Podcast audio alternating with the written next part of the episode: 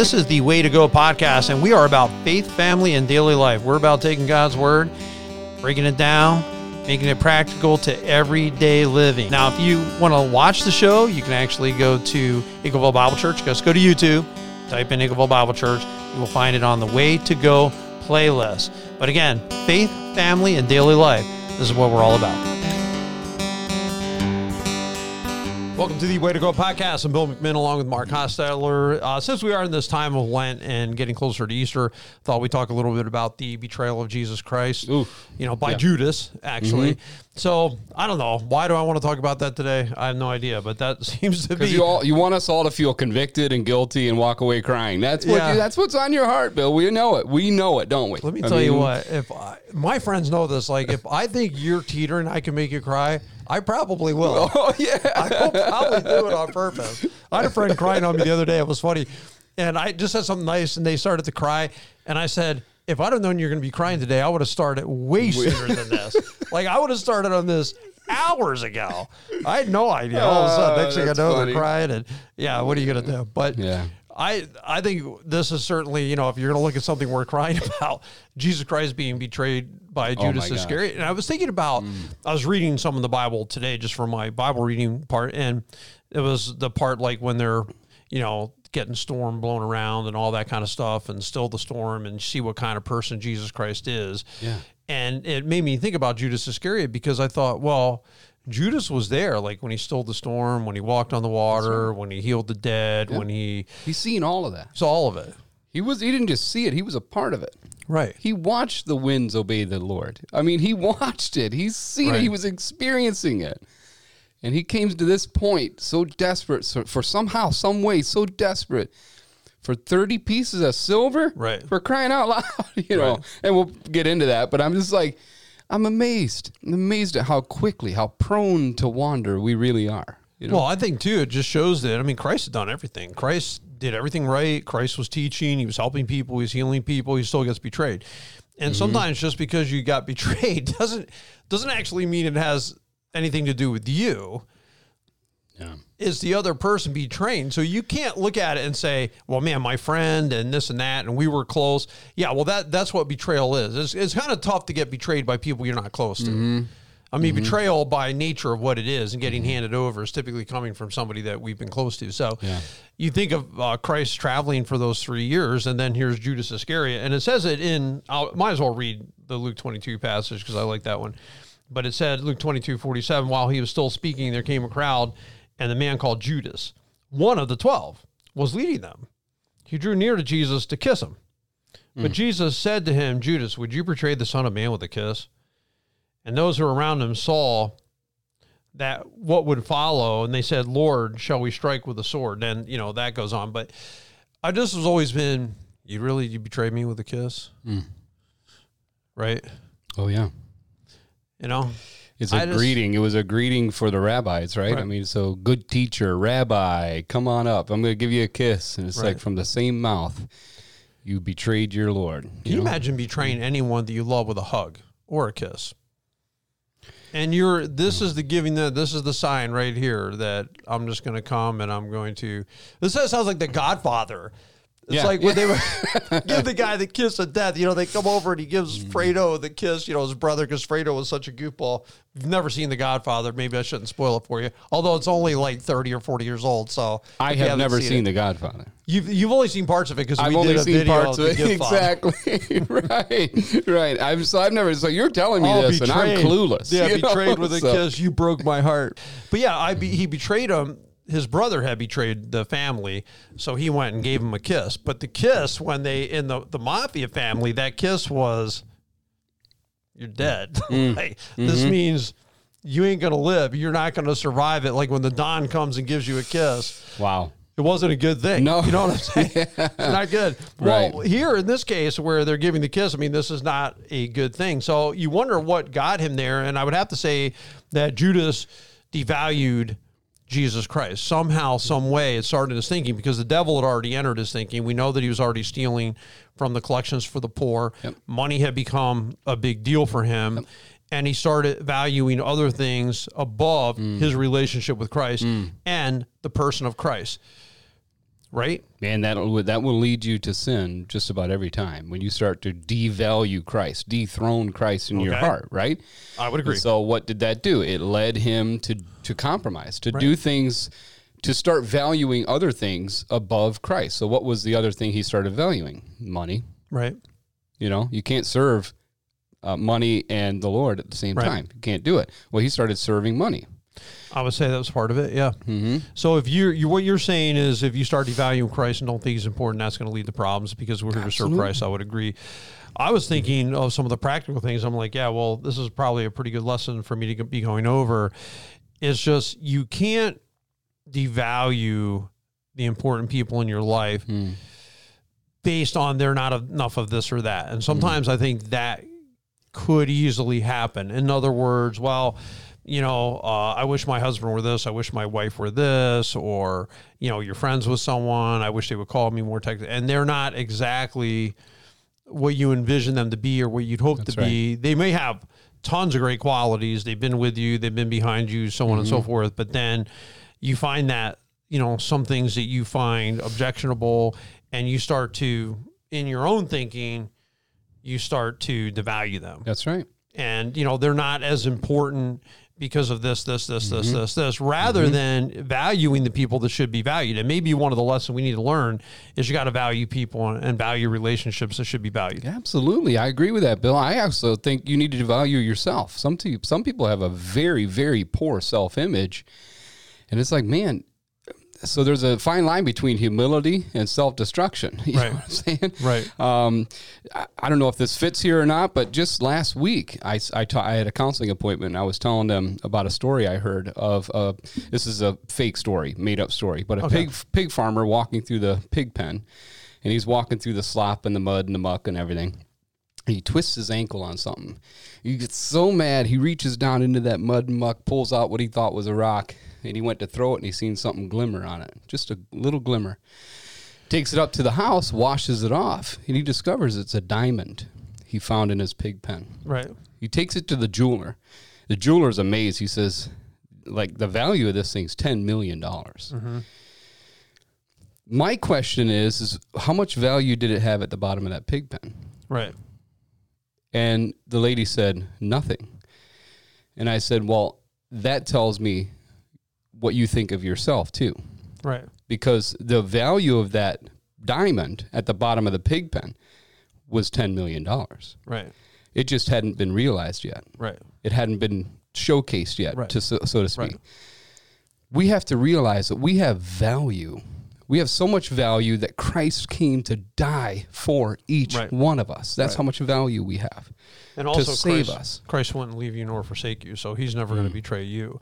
But the value that you place on your spouse and those other important relationships, I think, are significant. Absolutely, and if you have them in the mud, let's say, if you have them in the pig pen of your mm-hmm. thoughts because of whatever, and you throw them down there and you forget, no, you know, well, they're great at this, they're great at that, they're great at these other things, they're great at this and that. You know, you you don't want to just get too narrow in your Yeah. approach. And I think for Judas, he's getting he's not seeing the money in it for him at this point. Like Christ is coming. They want to make him king. Christ is talking about dying. He's talking about going. Obviously, when Judas betrayed him, he did not think Christ was going to get killed. Mm-hmm. So let's just face that. Like he wanted money out of the situation. I think he was waiting, tired of waiting for his payday. I just don't think that he was in it for the right reasons to Right. start with. And maybe, you know, that could be true of our relationships too. Sometimes, you know, we're not in the right, we're not in it for the right reasons to start with. I, I agree with you, and I think uh, this is so important. Uh, uh, Greg Smalley, he, he's an excellent author on marriage marriage counseling and everything. We're going through one of his books. He re- he recommended in a podcast I was listening to. He recommended a value spreadsheet for whenever you get in, whenever you and your spouse get mad at each other. Separate for a little bit and go and look over your value spreadsheet. I got this right here, my wife's value spreadsheet. Right. So so if I get really mad and angry, I go somewhere where I can remind myself that my wife is God's daughter. Right. She's my wife. She's the mother of my boys. She's loving. She's full of compassion. I start rehearsing her value Right. beyond this conversation. And then I have some scriptures that I got written down here. Right. Look up them scriptures pertaining to you and your wife and Right. the value Right. of that relationship Right. you have to start recalibrating your thoughts because man if i don't do this I'm just gonna exactly what you're talking about. I'm just gonna devalue her, dethrone her off of the princess she is. You know what I mean? Like she's. I'm gonna- just gonna be mad. I have to get myself centered back on no, no, no, no, no. Who is she really? Right. And she's funny. She's friendly. She's a worshiper. She. Oh yeah, that's right. That's right. This conversation is just one little little piece Right. of of the whole thing. And, and no one, I don't think that anyone's going to fill your needs 100% anyway. You know, if you're looking at spouses, you're looking at mm-hmm. even friends, I don't know if there's any one person that's ever going to fulfill every need that you have or hit everything of the list. That's why, you know, we have other friends, you know, maybe your spouse not going to go fishing. Well, you have other friends to go fishing Yeah. with or other people to go to the mm-hmm. gym with or something like mm-hmm. that. So, you know, I, I think that we can't devalue them because of that. And at other times, I think we're overvaluing our own needs. Like, clearly Judas way overvalued money. Yeah. That money didn't make him happy. He ended mm-hmm. up trying to give it back. He ended up hanging mm-hmm. himself. So I, obviously that was not really the answer that he thought it was going to be because he felt really guilty about what he did. So, you know, if you betray people, you're going to be in that position of feeling guilty. So Yeah. you don't want to do it. So when it comes down to the betrayal, and I looked up the word and it basically means to hand over. Like if you're betraying somebody in that sense and what the word is, it, it was talking about Judas was kind of like hand, taking Christ and handing him off to the legal people because he knew where he would be. So that was the. So you all know you people are coming to arrest him. You know exactly what he looks like, exactly who he is. I'm handing you over. For us, we would look at it as somebody stabbed you in the back, uh, somebody's disloyal, somebody sold you out, right? Yep. I mean that would be how we would look at yeah. it. I love this definition says the an enemy masquerading as a friend. Okay. Right. And and Jesus said, "Go do what you have to do, friend." When Judas Right. when Judas left that table, go do what you have to do, friend. But he had been a friend, Eh, right?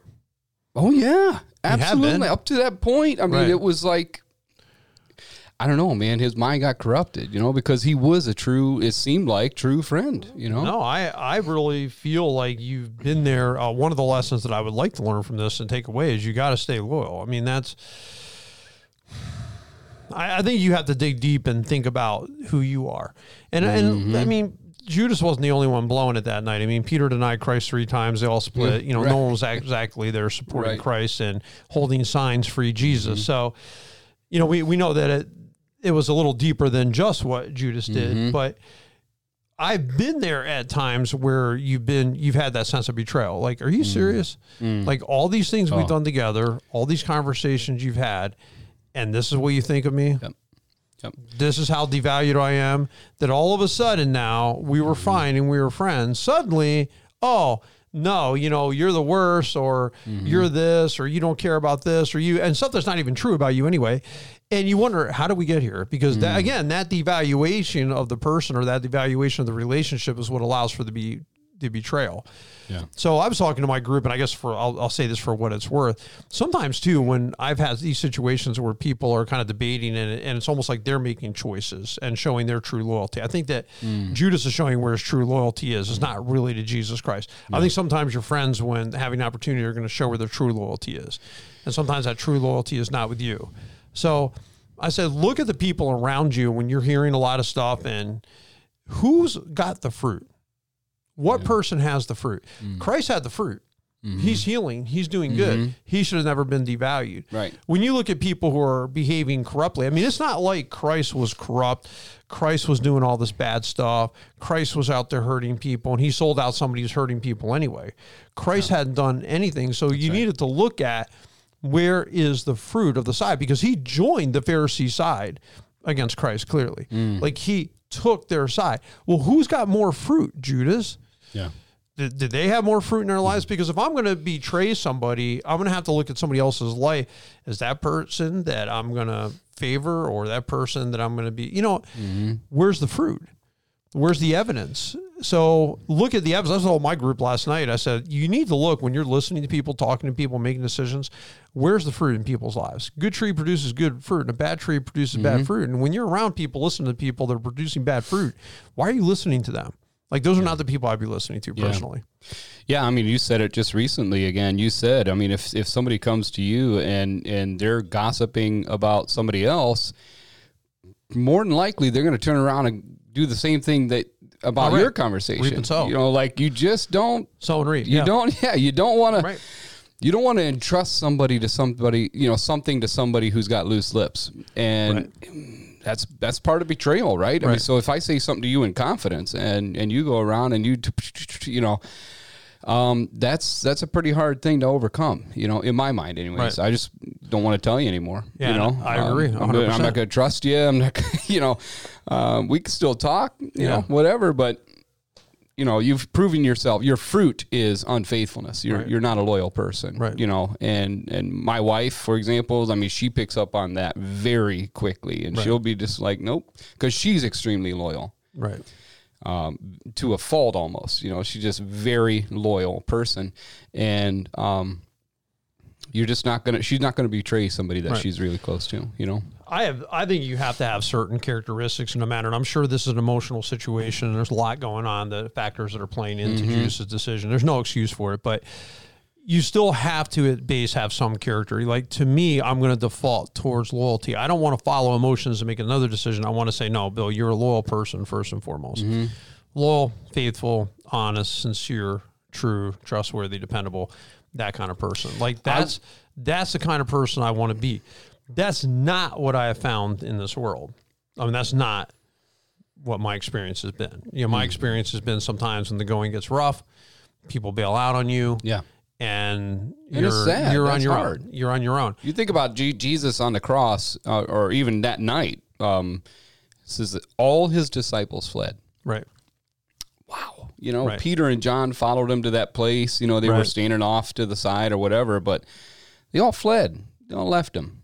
He just poured in three years at least into their into their lives. You know, teaching them, showing the way of the kingdom of God, and and boom, just like that, they're gone. You know. Um, you have to also look at this from a, I guess, a thirty thousand foot view, uh, the the the kingdom view. And you know, this had to happen at some point. God had orchestrated it at some point to take place. Right. Jesus was going to die, so the details are unfolding right now. Right. If you look at verse three, very key statement: Satan entered Judas. Right. So he's under the influence. Now, I, I, I'm curious on how, what he did um, to allow Satan a foothold. Right. That's, I am curious about that. Was his thought pattern? Was there something, he compromised somewhere to allow Satan to have a foothold? Right.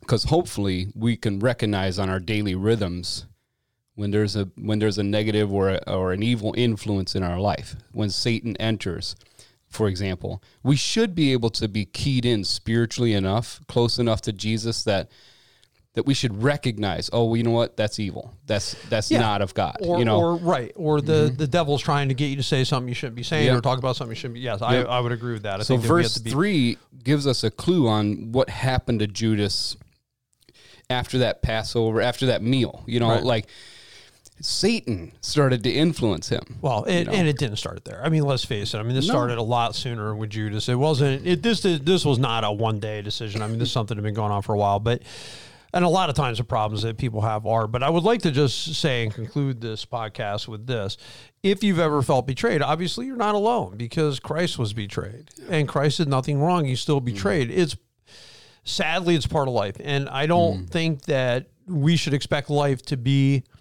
100% hunky dory all the time. I don't think that we should expect life to be everything's going to be exactly the way I want it to be.